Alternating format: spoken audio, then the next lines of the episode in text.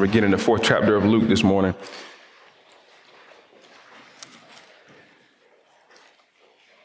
And just for awareness sake, uh, if you're someone that follows the sermon cards that we put out, those cards that tell what, what t- passage will be preached on what Sunday, uh, we're now out of order. There was a guy that was supposed to come preach for us last week. His flight was delayed. Uh, so thankfully another brother stepped up and, and, and, preached. And so this Sunday, we're preaching from, I'm preaching from Luke 4, verses 1 through 13. And the next two Sundays will kind of be a combination of the, the, the rest of chapter four. Uh, so if you're someone that, that cares and follows along and, and, and reads um, the, the, passages before Sunday mornings, just wanted to make you aware of that. This week is 1 through 13, and then the next two weeks we'll finish out chapter 4. And if you're a guest with us and you don't have a Bible, we invite you to use one of the ones from the pew pockets in front of you. Uh, if you turn to page 585 in those Bibles, you'll find the passage for this morning. And if you don't have a Bible in general, I invite you to take one of those and consider it a gift from Pioneer Church. So we would love for you to have a copy of the Lord's Word. But Luke chapter 4, verses 1 through 13. Go ahead and invite y'all to stand as we prepare for the passage to be read.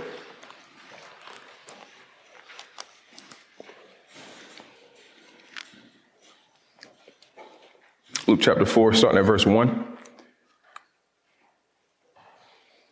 Well, actually, I'm going to, I usually read and then pray. This morning, I want to pray first and then read the passage. You'll see why in a second. Let me pray. Heavenly Father, I come to you this morning thanking you for your word. We thank you for the gift that it is and for how it helps us day in and day out as we seek to live this life for your glory.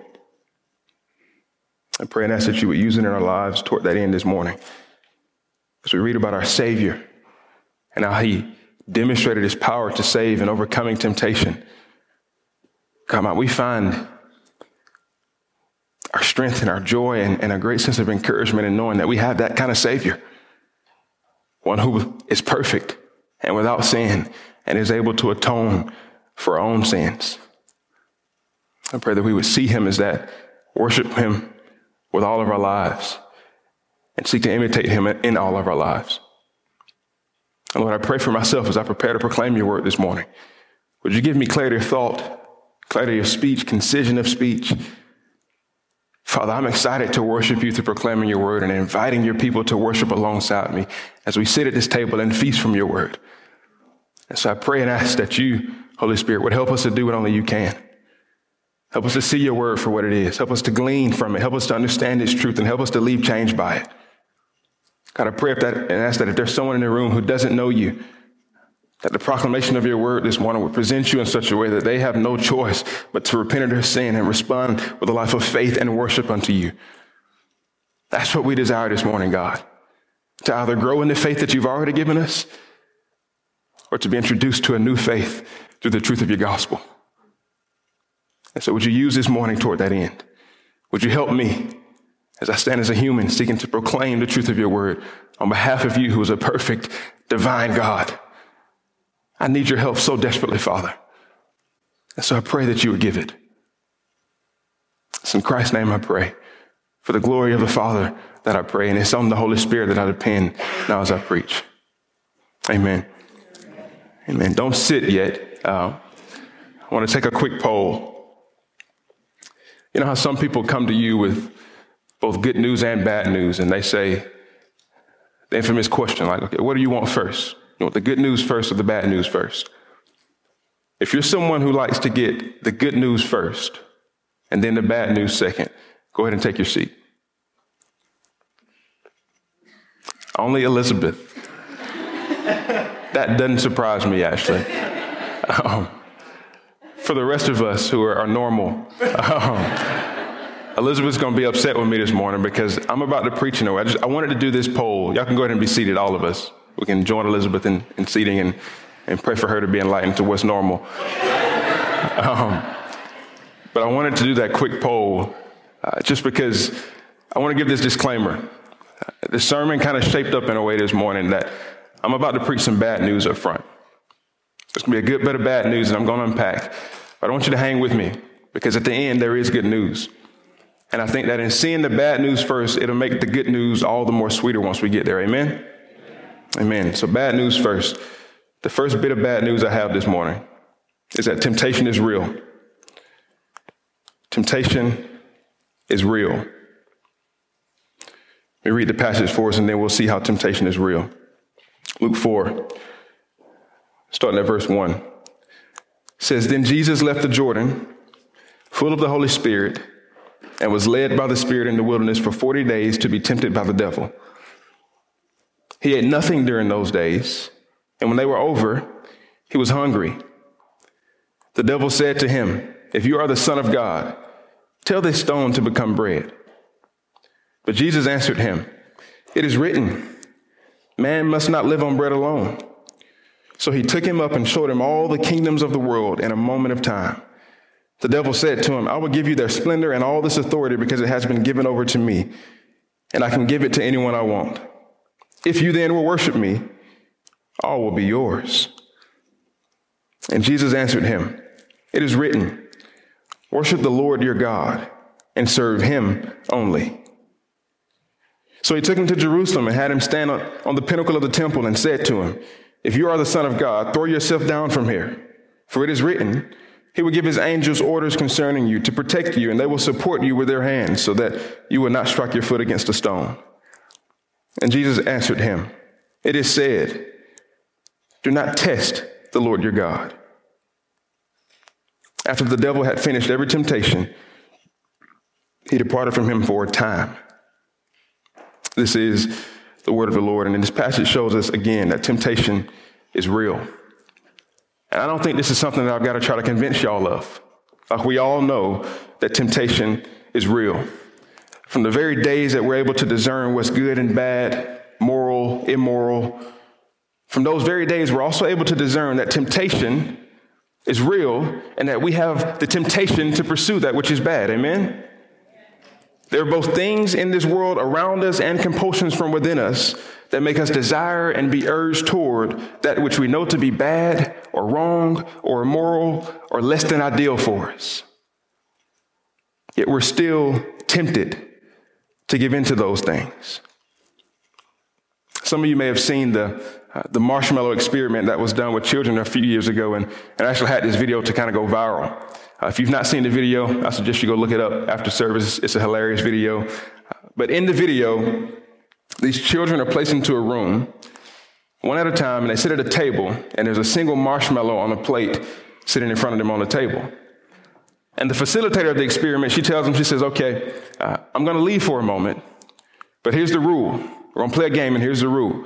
She says, if you wait until I get back before you eat this marshmallow, then I'll double it, and you can have two marshmallows. So the payoff is pretty clear, right? It's compounding interest that they're learning even at a young age. Like if you sit and you wait on this uh, on the facilitator to get back, then you get two marshmallows instead of one. Two marshmallows is better than one marshmallow. And so she leaves, and the moment she leaves, there's a camera that's hidden in the room, and you can see these children start to battle with temptation.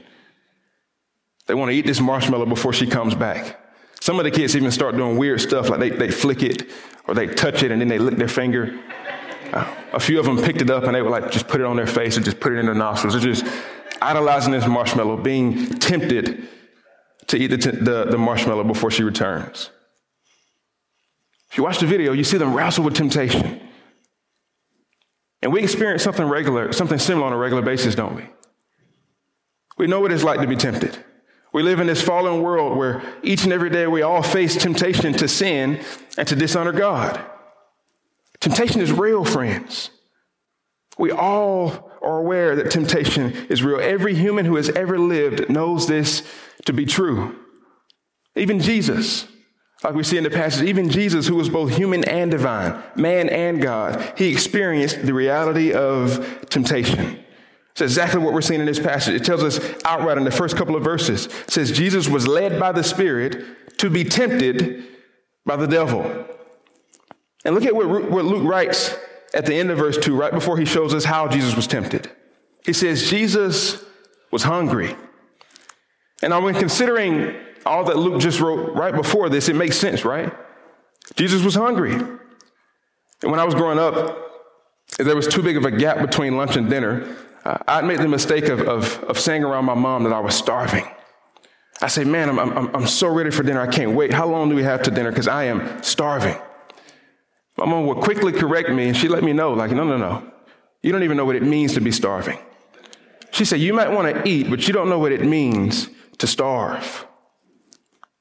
Well, this passage showed us at the beginning that Jesus goes 40 days without eating. So I think Jesus probably would have been legit in saying that he was starving, right? I think it's also worth pointing out here that Matthew's gospel uses different language when he records this. Uh, Matthew writes that Jesus fasted for 40 days. Now, this may mean that uh, he didn't go without food, or, it may mean that he didn't go without food in, in the literal sense, but that he just kind of refrained from what would be normal food intake for 40 days. Uh, but if that's the case, then Luke is probably using some kind of emphatic, hyperbolic language to show the extent of Jesus' hunger.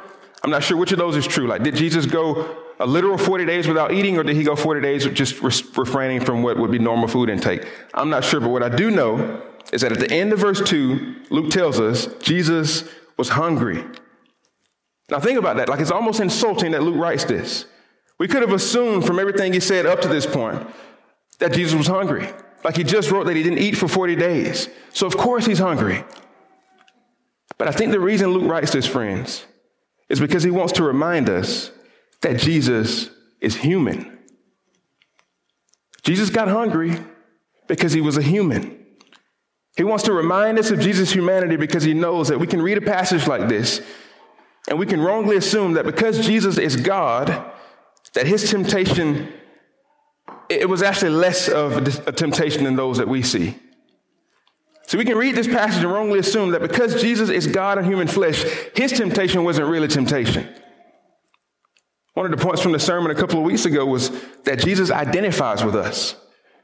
And we need to remember that here as well. Like it's easy to see how Jesus identifies with us in, in physical suffering because we know that he was beaten and crucified. Or it's easy to see how he identifies with us in heartache because there's a verse that explicitly says Jesus wept. But we should look at this verse that tells us he was hungry when the devil came and tempted him to create bread. And we should take this verse to mean that he identifies with us in temptation as well. He's fully God, but he's also fully man, which means he knew what it meant to be hungry. And here the devil comes and he tries to tempt him and have him to sin by that hunger. So Luke writes that Jesus is hungry because he's showing us that Jesus is human and therefore he knew human temptation. Now, is his temptation different than ours? Yes. We're tempted from without and from within meaning we both have our own, uh, we have our sinful flesh and, and, and, sinful desires that tempt us from within, and there's a sinful world that comes against us and tries to tempt us from without. Well, Jesus is different because he has no sinful flesh, so all of his temptation come from without, but nonetheless, we see from this passage, Jesus was tempted. And so, unlike us, all of Jesus' uh, temptation was external, but he was tempted, friends. He lived as a human on earth. And so, just like every other human who's lived on earth, he experienced that temptation is real. He knows this to be true. And all of us know it to be true as well. Temptation is real. And if I can add more bad news on top of this, not only is temptation real, but during your life on earth, temptation can also feel inescapable. In the verses that we read from Leviticus this morning, we see where God tells his people not to follow the practices of Egypt, where they had just come from, nor to follow the practices of Canaan, where they were going. So whether they looked forward or backwards, it didn't matter. They were going to be tempted. Temptation was everywhere. The temptation to sin followed them where they went. And then you can notice in this passage that we're told that Jesus is out in the wilderness. So he's isolated himself. He wants to go and fast and to prepare for his ministry. Yet the devil follows him and he finds him with temptation. The reason I bring this to our attention is because I think there's a common misunderstanding amongst Christians that if we just get far enough away from the world, that temptation to sin will cease. Now, don't hear me wrong. Like, it is good and godly to put up boundaries and to, to put things in place that lessens the amount of temptation in your life. Please continue to put boundaries in place. But don't put boundaries in place assuming and hoping that your boundaries will eventually make you immune to sinful temptation. Because there's only one place That's far enough from temptation for us to go and be free from it. And that, that, only God decides when we get to that place, friends. That place is called heaven, and it's a space that God creates for us. So I'm sorry to keep doing this, but there's more bad news, Christian. There's no such thing as you creating a place on earth that gives you full rescue from sinful temptation.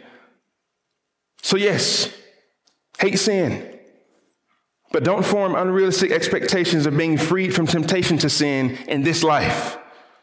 And yes, fight sin, but don't lie to yourself and, and think that you've beat it completely in this life. And please put safeguards in place. But don't create a box around yourself and think that sin and temptation to sin only exist in the lives of those outside of your box. The word tells us that we all have sinful flesh and will all be tempted until the day Christ returns. Temptation is real. Temptation is in our faces. And unfortunately, in this life, friends, temptation is guaranteed. I'd even go as far as saying that if you have the temptation to say that you don't face temptation, that in itself is probably a sinful temptation. The Apostle Paul in Romans 7 he cries out in a kind of agonizing way and he's, he's frustrated that he can't live up to the holy standards that he wants to. And he's wondering when he'll be freed from his temptation and his sinful flesh. Because even he, the apostle Paul, who was a man that was fully committed to holiness, he knew what it was like to live a life of temptation. And then in 1 John 1:10, we're told that anyone who says that they're without sin makes Christ a liar and his word is not in them. Why does it say this? Well, because God's word shows us that we're all tempted, and apart from Christ, we're also all sinful. And I know it's bad news, but it's true news. This is where the gospel starts with our sin, us facing the reality of us being sinful people who are continuously tempted toward sin. Temptation is real. And as long as we live on earth, it's also guaranteed.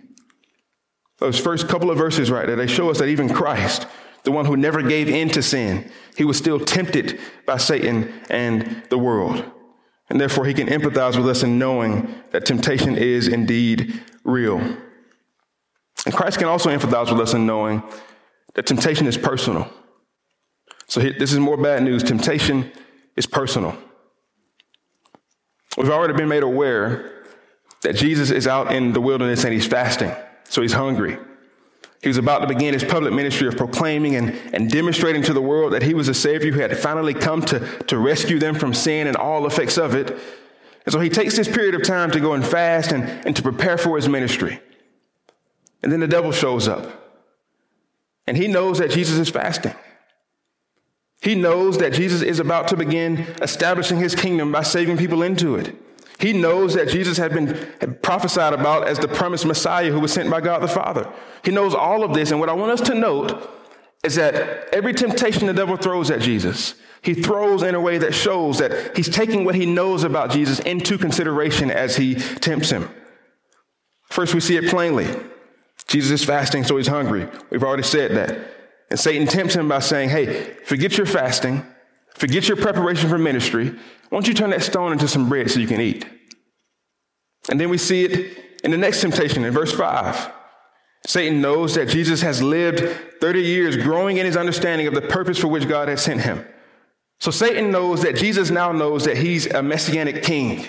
God sent him to save a people and establish a kingdom and to, to establish a kingdom of those he saves and then rule over that kingdom as the king of sinners saved by grace. So in his very nature, Jesus is kingly. His purpose is to rule as the King of Kings. And at this point in his ministry, he's, he's preparing to, to begin making that known. So he, he has his own understanding of that. He knows that he is kingly in nature. So what does Satan do? Verse 5 Satan takes him up. Kind of a supernatural vision is probably what that was like, suggested by language. But he takes Jesus up. And what does he show him? All the kingdoms of the world. So that's Satan getting personal again. And he's saying, Hey, I heard, I heard through the prophet Isaiah that the kingdom God promised you is one that you'll have to suffer for. But if you worship me, I'll give you all that you see right here in this very moment with no suffering involved. Because if you worship me, you can have this kingdom that you see right now, no suffering. So exchange the kingdom God has promised for you and take my kingdom instead. I actually want to pause here to look at what Satan says about this temptation. I want us to look closely at this. If you look at verse 6, you'll see where Satan tells Jesus that he can give him the splendor or glory and authority within the kingdoms of the world that he was showing him. And he says that he can do this because, his words, all that authority has been given over to me, and I can give it to anyone I want. This probably makes many of us uncomfortable. The fact that Satan says he has authority in the world in which we live. That should make us uncomfortable. And it should make us even more uncomfortable that what Satan says here is actually true. So, yeah, here's more bad news. When Satan says that he has authority in this world, he's actually telling the truth. The world in which we currently live is fallen and is rampant with sin, and God's word in places like John 16, 11, uh, 2 Corinthians 4, 4, Ephesians 2, 2, and those verses of God's word, we see Satan referred to as the ruler of this world, the God of this age, the ruler of the power of the air. Y'all ever seen those passages and wondered how is Satan referred to as a ruler? It's in God's word, and we see that. And it should be extremely discomforting. But here's what you got to know about those verses. They say that Satan rules this world this age, this temporary time. And in the grand scheme of eternity, friends, the lives we live here on earth, they're this big. So, this temporary time of rule and reign that Satan has, while we may look around and, and see that sin is among us and, and it seems like Satan's works temporarily prevail in this life, we got to remember that his works are limited in time, just like this world is. God may be allowing Satan to have what appears like triumph in this life, but he's already told us other places in his word that it doesn't go further than this life. There's an eternal life, and it awaits us, and in that life, we'll all get to see who's actually in rule and power. Or as Tim Keller likes to put it, God only gives Satan enough rope to hang himself with. He might rule right now, but that rule is coming to an end. And the reason we need to keep this in mind is because whenever we're tempted to sin, remembering that Satan or sin, the, the, the promises that they try to give us, remembering that they're short term promises, that'll help us to see that the better promises from God are the only source of long term fulfillment and satisfaction we can actually have. This life is this big. Satan's rule is this big. God's promises and the next life go on to the forever. There is no end of time. They go on and on and on, and they can grant us long term satisfaction. But to get back to the bad news, because I'm not done with that yet. What the devil says with this second temptation is true. There's a small amount of authority that he has for a temporary time. And he tries to use this authority in this passage to tempt the Lord Jesus. It was as personal as the first temptation, and this third temptation is personal as well. Look at verse 9 and note the third temptation that Luke writes about. The text says that the devil takes Jesus to the temple in Jerusalem and he has him stand on the pinnacle of it. Then he tells him to throw himself down so that God would send angels to save him. Now, the interesting thing to note about this is that Satan takes scripture out of context in an attempt to make Jesus question God's faithfulness to him. The Bible verse Satan mentions is Psalm 91:12, and that verse is actually about Jesus ruling over the evil in the world. But the evil one here, he comes and tries to twist it to make it about Jesus testing God. And this isn't the first time we see this in Scripture, is it? This is how sin entered the world. Satan approached Eve and he tempted her to eat the forbidden fruit by causing her to question what God had said. This is the way that Satan works amidst temptation, friends. If this passage shows us anything about him, it shows us that he comes and he comes with, with, with cunningness and, and, and, and cleverness, and he even has a little bit of power and he observes our lives and seeks to use his power to know in depth personal things about us, then he tries to twist reality and, and alter what we understand and know to be good to tempt us to sin. When he tempts Jesus to turn the stone into bread, he was trying to make Jesus question his own power. He's saying, hey, if you're God in human flesh, take this thing that you supposedly created and turn it into food. He wanted him to ask the question Can you do for yourself something that will be better than what God the Father has in mind for you? When he comes with the temptation of the worldly kingdoms, he was trying to make Jesus question who had actually has authority to give him the kingdom that he was supposed to have. He wanted him to ask, Can I offer something better than what God the Father has promised to you? Then, when he comes here and tempts Jesus to question God's faithfulness, he's saying, Does God actually know what you need? And will he actually meet those needs if you throw yourself down from here? Every temptation he throws at Jesus was him somehow twisting truth, questioning what was good, and all in a way that was personal based upon what he knew about Jesus. And this is the same way that you'll be tempted as well, church. So we can add that to the, the, the pile of bad news this morning. There's Satan, there's a sinful world, there's your own sinful flesh, and all of those things come together to cause you to question what's good by offering temptation that is real and temptation that is personal. So, how do you respond when this happens? What is it that you're supposed to do? You should respond in the exact same way Jesus does. Note that every time Jesus responds to Satan, his response begins with the words, It is written or it is said. That's because Jesus was quoting what he knew would be a source of strength amidst his temptation. His quoting was written in God's word. Every word that Jesus utters to Satan is a quote that came right out of the book of Deuteronomy, which ironically is a, an Old Testament book that was basically preached as a sermon to God's people as they were in the wilderness facing their own temptations. So Jesus is out in the wilderness. He's being tempted by the devil, and what he has running through his mind are the words that he knows were given to those who've seen their own wilderness like temptation before this time.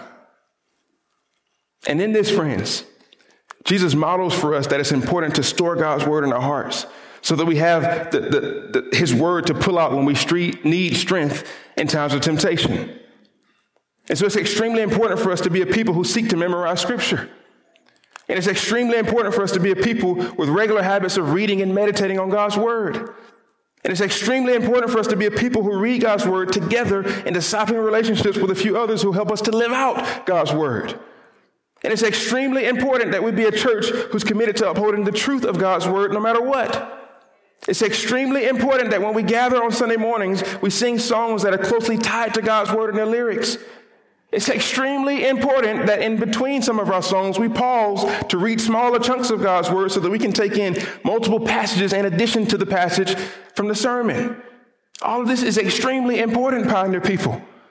Because to reiterate the bad news that I've been laying out all morning, temptation is real, temptation is personal, and as long as you live on earth, that real personal temptation will find you wherever you are. I mean, we see here that it found our Savior. Satan took temptation out to him in the wilderness. But what did he do when he faced this temptation? He pulled out God's word.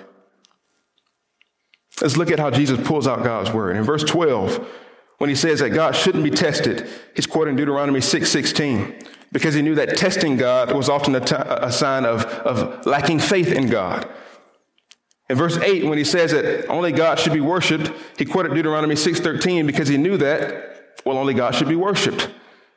And in verse 4, when he says that man should not live on bread alone, he quotes Deuteronomy 8:3 because he knew that bread without God would still leave a man wasting away. And now this is where the script kind of uh, flips, and that bad news takes a back seat to the good news. Y'all ready for the good news? Say amen if you're ready for the good news. Listen to this. When Jesus quotes Deuteronomy 8 3, he quotes a verse that talks about manna. Deuteronomy 8 3 says, He humbled you by letting you go hungry, then he gave you manna to eat, which you and your ancestors had not known so that you might learn that man does not live on bread alone, but on every word that comes from the mouth of the Lord. And now we all know that manna was this kind of bread like food that God provided for his people in the wilderness. They had no source of food, and God provided them with this bread like substance. But the Bible gets to be a little more specific. See, the Bible calls manna bread from heaven. That's bread from God, supernatural bread. And so, in a roundabout kind of way, when Jesus quotes this verse about manna, he reminds Satan that though he's hungry and in the wilderness, he's in the wilderness with supernatural help from God. He's in the wilderness with help from his Father. He's in the wilderness with help from heaven, friends. And the good news this morning is that if you're one of God's people, whenever you see your own wilderness of temptation, you also have help from God the Father. You have God's word to cling to. You have God's spirit that infills you and helps you to fight for holiness. That's the help we have from our God. And I skipped verse 1 at the beginning on purpose because I wanted to come back to it here. But that verse tells us that Jesus was full of the Holy Spirit and he was led by the Holy Spirit. Now, Luke puts this right after his baptism, so it shouldn't surprise us that Jesus is full of the Holy Spirit. Like he just had this one of a kind supernatural baptism where the Holy, Holy Spirit uh, literally descends upon him like a dove. So, him being filled with the Spirit is no surprise. We could have expected that. But the verse also says he was led by the Spirit into the wilderness where he was tempted. And now that is a little confusing. Like, why is it that God's Spirit would lead Jesus to the place where he was tempted? Well, I think in part this shows us that sometimes God allows us to experience suffering and temptation because the suffering and temptation then gives us a platform by which we can demonstrate our devotion and, and our reliance upon and our trust in God. But even more, here in Jesus' case, I think the Spirit leads him to the place that he'd be tempted because it was in God's plan for this to be yet another proof that Jesus was indeed the one who would save his people from sin and hell. Uh, we're in this section of Luke's gospel where he shows that John the Baptist was a prophet who pointed to Jesus. And he writes about Jesus being baptized and, and God the Father speaking to express his pleasure with Jesus. And he includes the genealogy which shows that, that Jesus comes through the line that the Messiah was promised to come through. So you've got all of that in chapter 3 alone, plus the prophecies from the earlier chapters. And they tell of, of how Jesus is, is coming and they talk about him, and there's all this praise before he's ever born. Then you get here to chapter 4. And here comes old Satan. He knows about all that's happened up to this point. He knows that Jesus has been prophesied about. He knows that God the Father explicitly called Jesus his son. But when Satan comes to Jesus and he says, If you're the Son of God, do this. If you're the Son of God, do that. What Satan's doing, friends, is he's kind of prodding and prying and he's testing Jesus. He wants to see if he will give this final proof that he is indeed the Son of God and the Savior of the world. Can he beat sin? Is what Satan's trying to see. Like he was prophesied about long before this. Angels prophesied about him shortly before this. His conception was a miraculous virginal conception. His baptism was a miraculous baptism. And, and, and all of that is cool and great. It's okay for people to predict your birth, and it's okay for people to, to say that miracles happen at your birth, but can you beat sin, Jesus? That's what Satan's trying to see. It's a grand question that this passage shows us is actually being asked here. Because all that other stuff, while it began the process of proving that Jesus is the Son of God and the Savior of the world, here, when Satan comes to tempt Jesus, it's kind of the cherry on top. There's this ice cream mountain of proof, and this is the cherry on top where we see that though Jesus is tempted, he never gives in to sin. And that, friends, that is proof that he is the Son of God. He's the Savior of the world, and he's the one who would defeat sin and temptation. So, some good news for you today is that while temptation is real and temptation is personal, temptation stands no chance in a battle against King Jesus. He is the victorious one. Verse 13 tells us that after Satan had tempted Jesus in every way he had in mind, he was forced to depart, facing defeat and knowing that eternal defeat was soon to follow. So, the good news in light of all the bad news is that temptation is temporary. Temptation is temporary. That's my final point. Temptation is temporary. In the same way that Satan was forced to leave Jesus when Jesus overcame his temptation, he'll have to do the same with you if you continue to fight against him. Two verses you can memorize about this. Genesis 4 7 says, If you do what is right, won't you be accepted? But if you do what is wrong, sin is crouching at your door. Its desire is for you, but you must rule over it. And then James 4 7, Therefore, submit to God, resist the devil, and he will flee from you. The reason we can have confidence in those two verses is because of what we know Jesus does later on. See, verse 13 says that the devil departed for a time. Well, Jesus defeats the devil here by standing against his temptations, but as Satan goes on and tries to have his way in the world, Jesus defeats him permanently through what he does on the cross. When Jesus sacrifices his life for sinners uh, to be forgiven and then he rises from the grave, he puts a permanent stamp of defeat on Satan and all of his schemes. Which means, friends, that there is a day coming when Satan's departure from us will be a permanent one. And temptation and sin and, and, and this, this, this, this battle that we have to fight in this life, that battle will be no more because we'll be in heaven where temptation and sin do not exist. That's the day we have to look forward to, friends.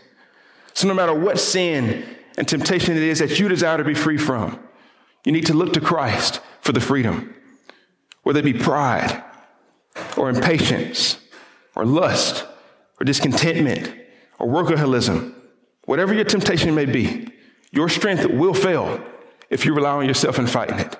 But if we see, as we see from this passage, the strength of Christ will never fail because it's greater than that of temptation.